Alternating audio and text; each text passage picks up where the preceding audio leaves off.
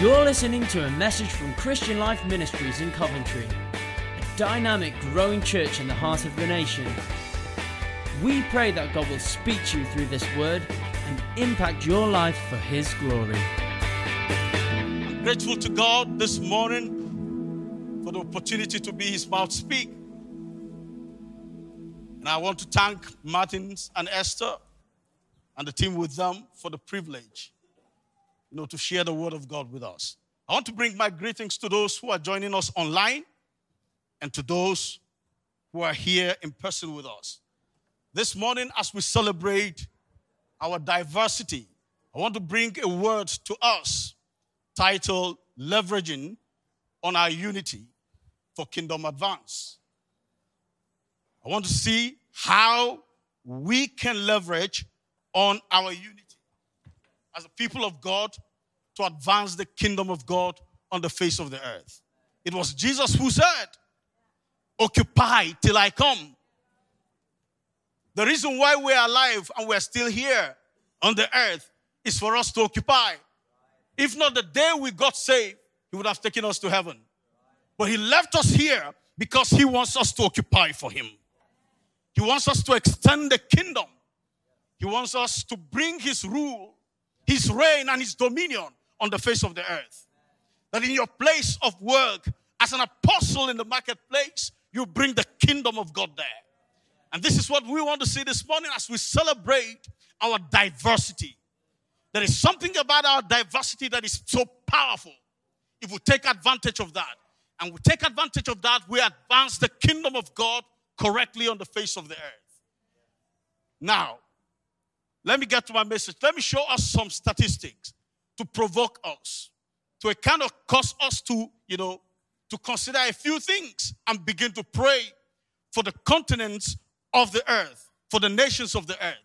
Now, these key statistics I got them from Operation World. They understand. Look at the statistics of the world.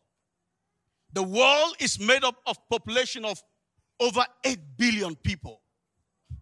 You see how big that population is. And 56.2% of that lives in the urban area. And we speak 6,900 plus different languages. Do you see how diverse this earth is? Over 6,900 different languages. And 32% of that is considered Christian, people who identify as Christian.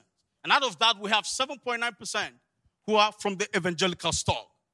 Now, it is considered that the largest religion in the world is Christianity. But listen to me, if you look at 32.3%, you discover we still have about, you know, 70 something percent that is not yet reached or have not identified themselves as Christian. That means we still have a massive work. This is why we have to occupy for him. Right? Now, and look at another interesting thing about the statistics is that out of this 8 billion, over 8 billion people, we have over 16,500 different people groups, ethnic nationalities. And today in CLM, we're made up of about 60, more than 60 different ethnic nationalities. That's what is constituted here in CLM. But in the world, we're talking about over 16,500. What a diverse world. What a diverse world as we see in the Word of God. Please take me to the next slide. Now, if you are considering the region of Africa, the continent of Africa, we have 1.46 billion people living in Africa. 43.9% of that lives in the urban area. And we speak over 2,100 different languages in Africa. In Nigeria, my country, I know we have over 250 different languages, Nigeria alone. You go to my little state in Plateau, we're talking about 50, 50 different languages. That's the kind of stuff we're talking about. And we have 48.8 identify as Christians, 17.7 from the evangelical stock. And in Africa, Christianity is said to be the largest religion. Now you go to America, America is a little above a billion in terms of population. 81.5% of that is in the urban area. And they speak in 993 different languages. It's been spoken in America. Christianity is considered to be the largest. Next slide, please. Now, an interesting statistics there.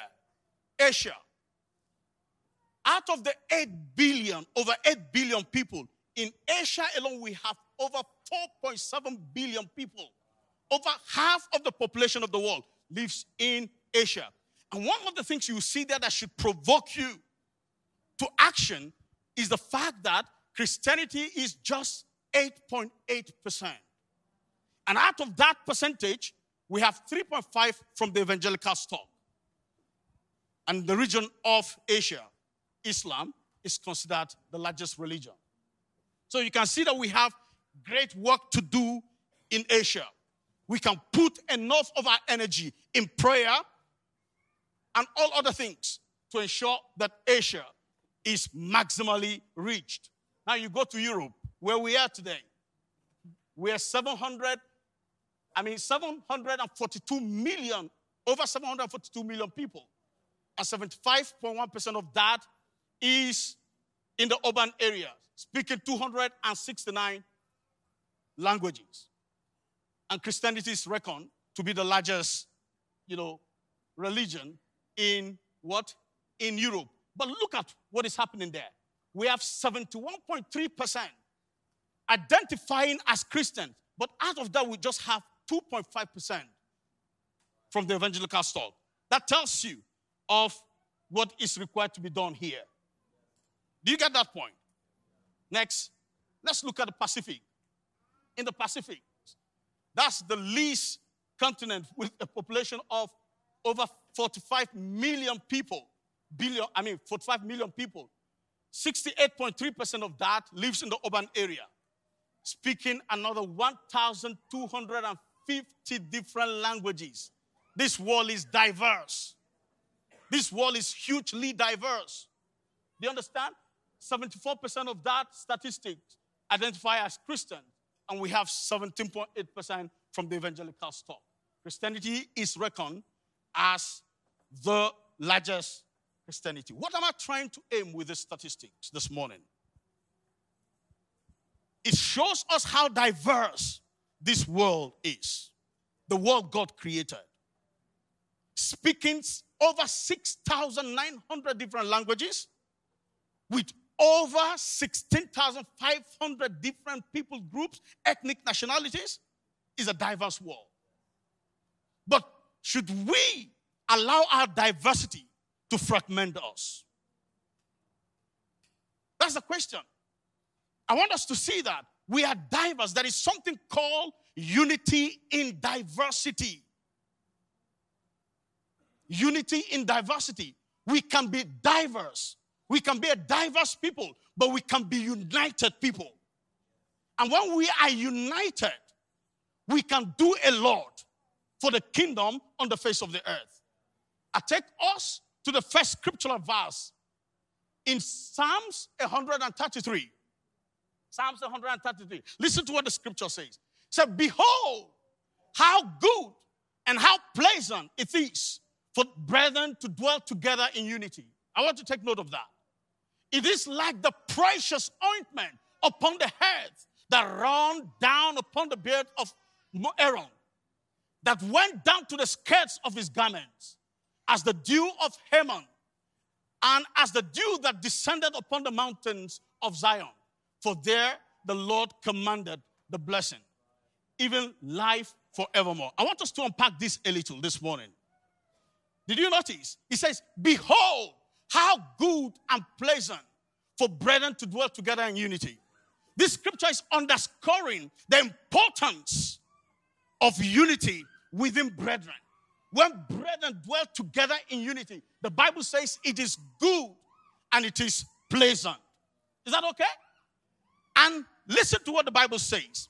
It says, when we dwell together in unity, it likens that to precious ointment poured upon the head. It likens that also to the dew of Hermon that falls upon Mount Zion. And it says, There the Lord commands his blessing. Let me say a little. Precious ointment poured upon the head. You know, it takes the anointing oil to consecrate the priest into his office. It takes the anointing oil to consecrate the king into his office. And the Bible says in Isaiah chapter number 10 and verse 27, it says, And the yoke shall be broken by the reason of the anointing. This is what happens when we dwell together in unity as brethren. The Bible says we make room for the anointing oil, for the anointing, you know, to be present, to break every yoke, to break every limitation, to break every barrier to destroy everything that is seeking to fragment us as a people of God. When we dwell together in unity, that's what we make available. We make room for the oil. The anointing oil is a symbol of the Spirit of God. So we create room for the Spirit of God to operate within us when we dwell together in unity. And it does not stop there. It went forward further to say, it is like the dew of Hermon falling upon Mount Zion. If you are familiar with the scriptures, I, Psalms 48 from verse 1 and 2 says, Great is the Lord and greatly to be praised in the city of our God, in the mountains of his holiness. It's a beautiful first situation. The joy of the whole world is Mount Zion, the northern side of the city of the great king. Mount Zion is reckoned to be the city of the great king. Mount Zion in our day represents the church. And when brethren dwell together in unity, the Bible says it is like the dew of Hermon falling upon the house of God, Mount Zion. And you know what the dew does? When the dew falls, it wets the earth. The earth gets wet. And when the earth is wet, what happens? It provokes germination plants germinate, they begin to grow. Listen to me. When we dwell together in unity, what happens? We enable growth to happen within us. We, we enable growth to happen within the house of God. That's what happens when we dwell together in unity. Say, it is like the dew of Hammon falling upon Mount Zion. And he went forth to say, Look at that phrase said, For there the Lord command the blessing. You know, that's the way that phrase is rendered. Looks to me as if the, that scripture is saying there is a location, there is a space, there is a positioning that is required. That if the people of God can achieve, can get to that position, their God bestows his blessings. There is a position in the spirit that if we can get to as brethren, though diverse, God commands his blessings. He says, even life forevermore. No wonder God himself speaking in Genesis chapter number 11, number 6, he says, If as one people speaking the same language, these people have begun to do this, he says, Nothing they plan to do shall be impossible with them. Because there is power, the anointing is present when brethren dwell together in unity. Because we enable, we create an environment where growth is enabled. We create an environment where God commands his blessing. And God says, if as one people speaking the same language, these people have begun to do this. This is God saying, nothing shall be impossible with them. Nothing shall constrain them. Nothing shall stop them. Nothing shall resist them. CLMA tell us this morning that if we can grow together in unity, despite our diversity, over 60 different nations identified here, if we can grow together in unity, nothing, nothing shall resist us. Nothing shall stop us. Coventry will be a small place to take over. I mean, Coventry will be a small place. England will be a small place. We will take Europe. This is our season of increase. This is our season of multiplication. This is our season of maturity. If we can only grow together, listen to what God said. He says, If as one people speaking the same language. If this is our season of multiplication and maturity, you know what that means? When we get united and we begin to speak the same thing, we begin to speak in the spiritual realm. This is our season of multiplication. We're speaking the same language. When we begin to speak, this is our season of maturity. We're speaking the same language. And God says, if we do that, nothing shall be impossible with us. Nothing leveraging on our unity to advance the kingdom of God. He wants his kingdom advancing on the face of the earth. Nothing shall be impossible with them. Paul the Apostle, I'm sure he discovered something about unity. There was something he discovered about unity. That was why he wrote to the church in Ephesians, chapter number 4 and verse number 3. And he said to them, Make every effort. In other words, whatsoever is going to cost you, whatever is going to cost you, so make every effort to keep the unity of the Spirit through the bone of peace. He must have discovered something about unity. For him to say this to the church, to the brethren in Ephesus, he says, make every effort. CLM, can I challenge us this morning? make every effort. I said, make every effort. Let us make every effort to be one, to speak the same language, to speak the same vision. It is the same. It happens even in family. If as a family you are one, you are united, the bone of your relationship is there.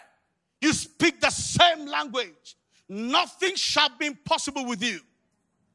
Because you create an environment where the anointing comes. You create an environment where growth is enabled. He says, Nothing shall be impossible with them. And so, Jesus, when he began to prepare his disciples, they understand to tell them that I'm not going to be with you for too long. In chapter 14 of John, 15, 16, he said to them, I'm going to send to you the Holy Spirit who is going to be with you, a comforter, a counselor, to direct you, to guide you. But listen, when he got to chapter 17, Jesus prayed a prayer in John 17 and verse number 21. Listen to the prayer. I pray that they will all be one, unity. Just as you and I are one, as you are in me, Father, and I am in you, and may they be in us so that the world will believe you sent me. This is what is happening. Powerful scripture there. This was the prayer of Jesus. It shows us the heart of Jesus, it shows us the mind of Jesus. For the disciples that he was leaving behind, he says, Just as I and you are one, this is how I want these disciples to be one, to be united. And listen to what he says. He says, As you are in me and I in you. That scripture shows us, is demonstrating to us how Jesus and the Father are intermingled, how Jesus and the Father are interfused, how they are blended together, how they have come together as one. He says, That is how I want these ones to be one. Because He knows that when we are one, we enable growth. When we are one, the anointing is present to break every yoke. When we are one, the blessing is commanded in that location. Are we together? So Jesus was praying. He says, Let them be one, just as you and I are one. And Paul addressing the Corinthian church, he said this to them in First Corinthians chapter 1 and verse number 10. This is what he said I plead to you brothers and sisters, in the name of our Lord Jesus Christ. That's the platform of our unity. That's the platform of our unity. He says, in the name of our Lord Jesus Christ, that all of you agree with one another. All of us. Despite our diversity, let us all agree with one another. Let us be one. Let us be speaking the same language. Let us be speaking the same thing. Let us declare our vision.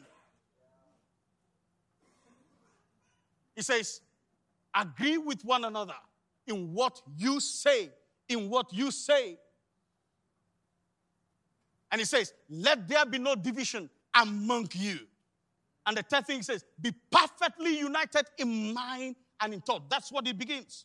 That's where it begins. As husband and wife, are you that united? in your thoughts and in mind.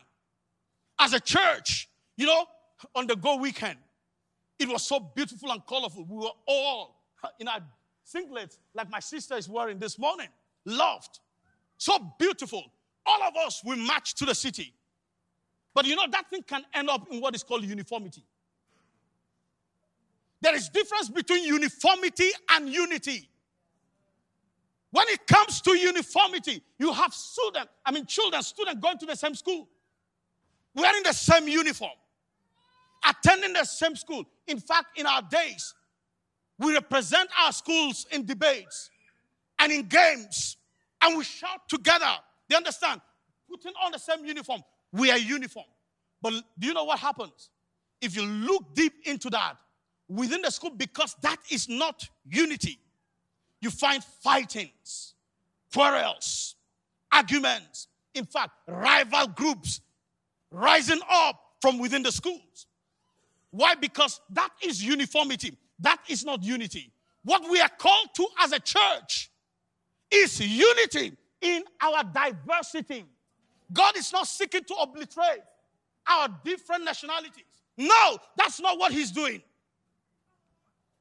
He's asking us, He's calling us to the place where we will be united in our diversity.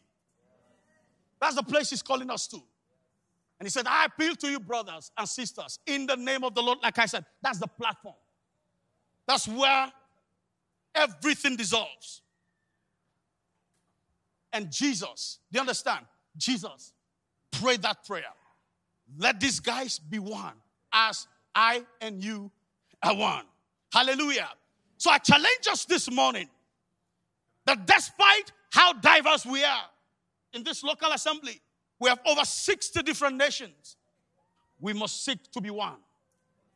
We must speak, seek to be speaking the same thing, the same language. Hallelujah. I want to take us quickly to two very important fundamental truths or teachings of the Bible about diversity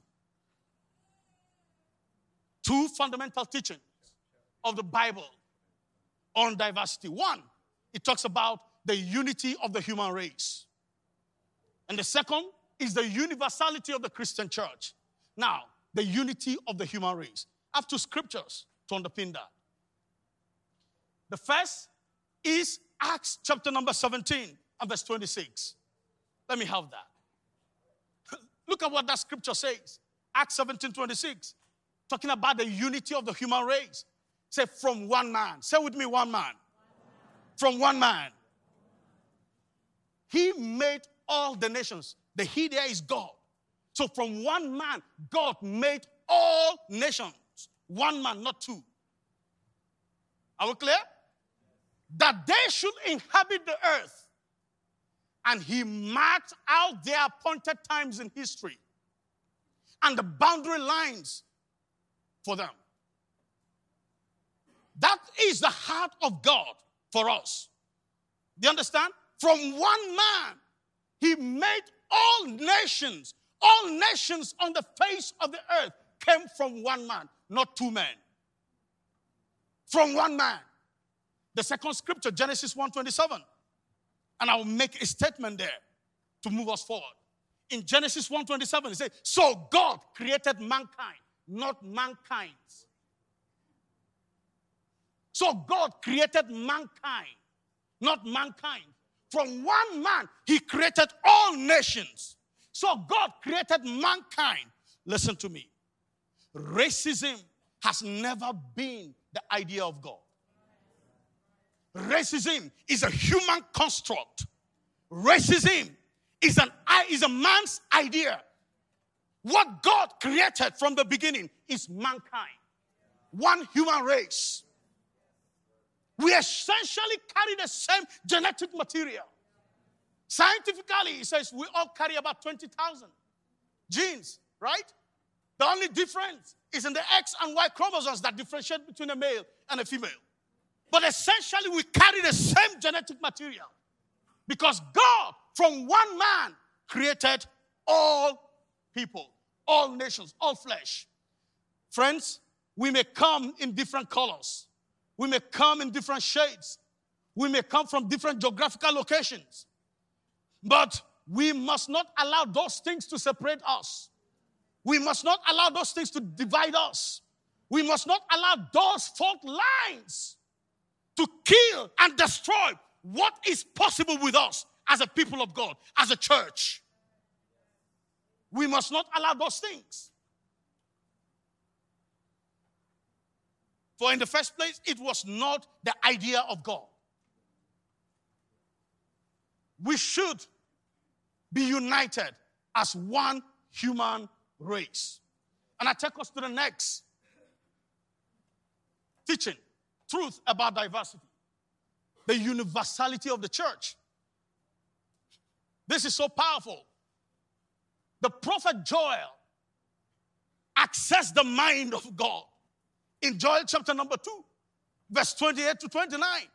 And he spoke in this line, he said, and afterwards, some version says, in the later days, I will pour out my spirit on all people.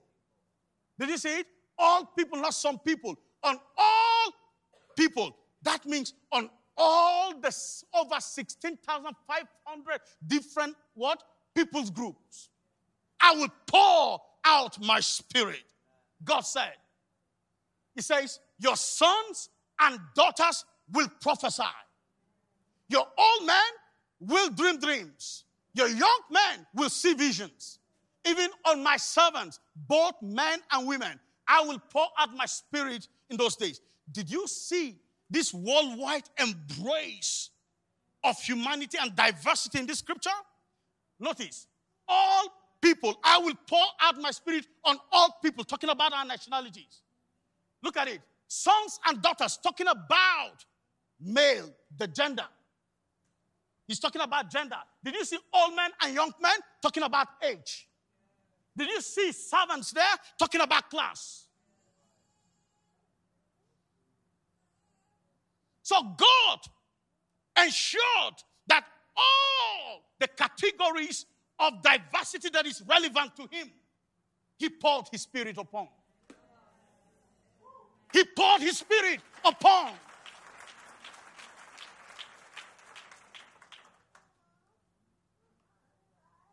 And on the day of Pentecost in Acts chapter number 2, when the scripture was fulfilled, the Bible says in verse number 5, he says, And in Jerusalem on that day, he says, they were God fearing men from all nations. Share with me, all nations. From all nations under the heavens. They were represented in Jerusalem on that day. It is reckoned in Bible, you know, in Bible cycles, in Christian cycles, that what happened on the day of Pentecost, that was when the church was born. So God ensured that on the day the church was born as we know today, all Nations were represented. There was not less than 15 different nationalities, people groups that were represented in Jerusalem that day. God was definitely doing something. God was making a statement by pouring his spirit upon all flesh. You know what God was saying? If you know Second Corinthians chapter 1 and verse 22 and Ephesians 1 and verse 14, this is what the Bible says. When God puts his spirit upon his people, he says, The Spirit of God is a seal of ownership over his people. So God was making a statement to the effect that I have possessed these ones, I have purchased them. All nations are mine, they are my property. It was a pledge God was putting on humanity to say, All humanity belongs to me. says, The Spirit of God upon us is a deposit guaranteeing our inheritance. So when God was doing that on the day of Pentecost, he ensured all nations were represented. I mean, your nation was represented. My nation was represented. My tribe was represented. You were represented because God was bringing all humanity together. He was doing something on the face of the earth. What was he doing? He was building a church, a universal church. You know why? Because it takes the church to show forth his manifold wisdom on the face of the earth. Ephesians chapter number 3 and verse 10. God is building a universal church. God is building a church of all nations. He's not building a church of one nation. His church of all nations is a universal church. And look at what this Bible says. It said God's purpose in all these was to use the church to display his wisdom in its rich variety to all the unseen rulers and authorities in the heavenly places. This was his eternal plan. Did you see that? This was the eternal plan of God. God had a plan from the beginning. This is why he's building a universal church, an all nation church that will carry the power of God, will carry the grace of God, will carry the oil of God into the world, into our places of work. Into, listen to me. This work in advancing the kingdom is not for Martins and Esther and the church leaders with them. It is for you, it is for me. In that place of work, did you see class there? You may be a professional in that university you are teaching, in that hospital you are working. You are a professional, you are a kingdom apostle that God wants to use to extend his kingdom, to bring his kingdom on the face of the earth. And he says, God's purpose in all this, his intent, is that through the church, the manifold wisdom of God might be made known to principalities and powers. Listen to me. No one person can fight this battle. This is why the Apostle Paul says in Ephesians chapter number 6, please give me Ephesians chapter 6. In Ephesians chapter 6, he made a statement that many times, verse number 12. In Ephesians chapter 6, look at that word there. We have not, mostly we have, you know, we have not considered that little word, we. Say, said, For we are not fighting against flesh and blood. The Apostle Paul did not say, For I am not. He says, We. Why we is a collective thing. And the we is referring to the church. Because it is through the church that his manifold wisdom might be made known, will be made known to principalities and powers. It is through the church. This is why when the church calls for prayer, like we did on Friday, we must make every effort. I said, say with me, make every effort. Say with me, make every effort we must make every effort to attend because there is something that happens in that corporate environment.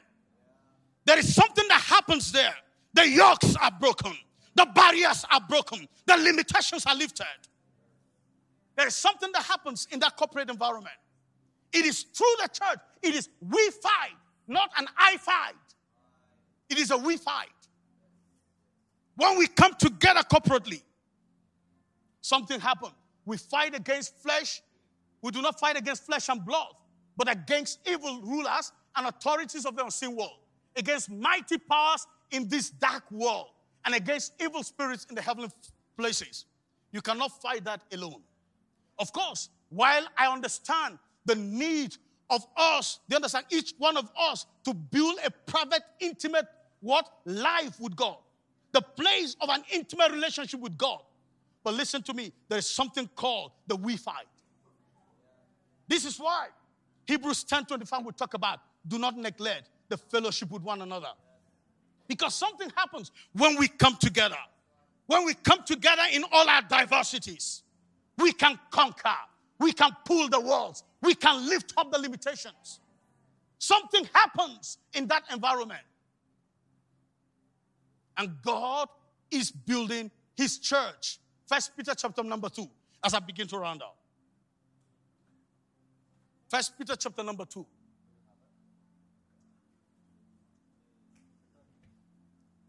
Jesus is building his church. In First Peter chapter number two, verse four, look at what he says. As you come to him, the living stone, rejected by humans, but chosen by God, and precious to him. Say, you also. You understand? You also, like living stones are being built into a spiritual house. What God is building on the face of the earth is a spiritual house of all nations. It's a universal church that is diverse, that is accommodating every ethnic nationality, every nationality. He says, God is building a what? A spiritual house to be a holy priesthood, offering spiritual sacrifices acceptable to God through Jesus Christ. That's not what I'm dealing with today. But I'll just make mention of something.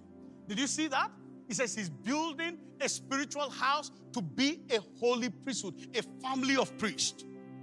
Are you getting that? Offering what? Spiritual sacrifices acceptable to God. It means there are sacrifices that are not acceptable. Friends, there is something called the consecration of the priest. It is not for Esther and Martins alone to consecrate themselves as priests. It is for every child of God to consecrate, to understand the place of the consecration of the priest, because you have been called to be a kingdom of kings and priests unto our God. So you are a priest. So you must understand what is called the consecration of the priest. The gold standard is for every one of us. That is what will make our what? our spiritual sacrifices acceptable to God. If you understand this, you connect it to First Corinthians chapter number 3 and verse number 10, where Paul began to talk and said, Some will escape through the fire because every sacrifice they made was burned. You will escape, but as one escaping through the flames. It's because you do not understand. In fact, when the scripture started, it talks about Christ, the capstone, the reference stone. Are you getting me? It means we all, as living stone, we're getting our alignment from Christ. If you are building a life that is off tangent to Christ, that is not aligned to Christ, to the reference stone, the sacrifices you're offering will not be acceptable. So we must understand the place of alignment.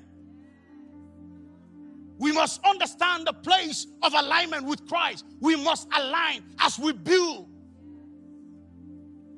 Consecration is required for all of us. This is not legality, this is truth. This is not legality, this is truth. We must understand the place of the consecration of the priest. And he says he's building a spiritual house to be a holy priest with a family of priests, people, men from all nations who will offer spiritual sacrifices to God that are acceptable in Christ.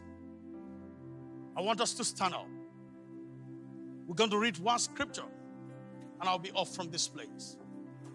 In Second Corinthians chapter 12 and verse number 12. Look, look at what that scripture says. First Corinthians 12, verse 12 to 13. Look at what it says. It said the human body has many parts but the many parts make up one whole body. So is with the body of Christ. Some of us are Jews, some are Gentiles, some are slaves, and some are free. But we have all been baptized into one body by one spirit, and we all share the same spirit. That seal of ownership deposit guaranteeing our inheritance. We all share one spirit. I want you to lift up your voice to heaven. If you can pray in your language, this is a great time to do it. If you can sing in your language, this is a time to do it. If you can prophesy in your language, this is a time to do it. Open your mouth and speak to God. Open your mouth and declare the wonders of God. On that day, in Acts chapter number 2, when all nations were gathered under the heavens, the Bible says, over these 15 nations that were there, they had these Galileans who were in the upper room speaking the wonders of God in their own languages. What God was doing there was simply showing us that I am putting aside all your differences. and bringing all your diversity together this is a season. This is a time. Open your mouth and talk to God. Open your mouth and talk to God. Declare the wonders of God in your language. Declare the wonders of God. We have seen the statistics. You can carry a burden and begin to push through. You can begin to push through for your region, for your continent. We saw the statistics. We saw what it represents. We can begin to push through. We can begin to push through. Push through push through, stand as a representative of your ethnic nationality and call them to Christ. Call them to Christ. Call them to Christ. Begin to declare the reign, the rule, and the dominion of Christ in your nation. Begin to declare. Begin to declare. We thank you, Jesus. We exalt you. We magnify you. We give you praise, Jesus. Lebrato segen Mangrato centoria. Lebrakata sakendoriantala. Megeria toro santa Mangratalia. Begin to push the boundaries. Begin to push the boundaries. When brethren dwell together in unity, the anointing is present. The anointing is present to break the yoke. Begin to push through. Begin to push through the boundaries. La bracata sakata. Le bracata. Le broto segeatala. Man pratakata. Le gretea makatala. We give you praise, Jesus. We magnify you.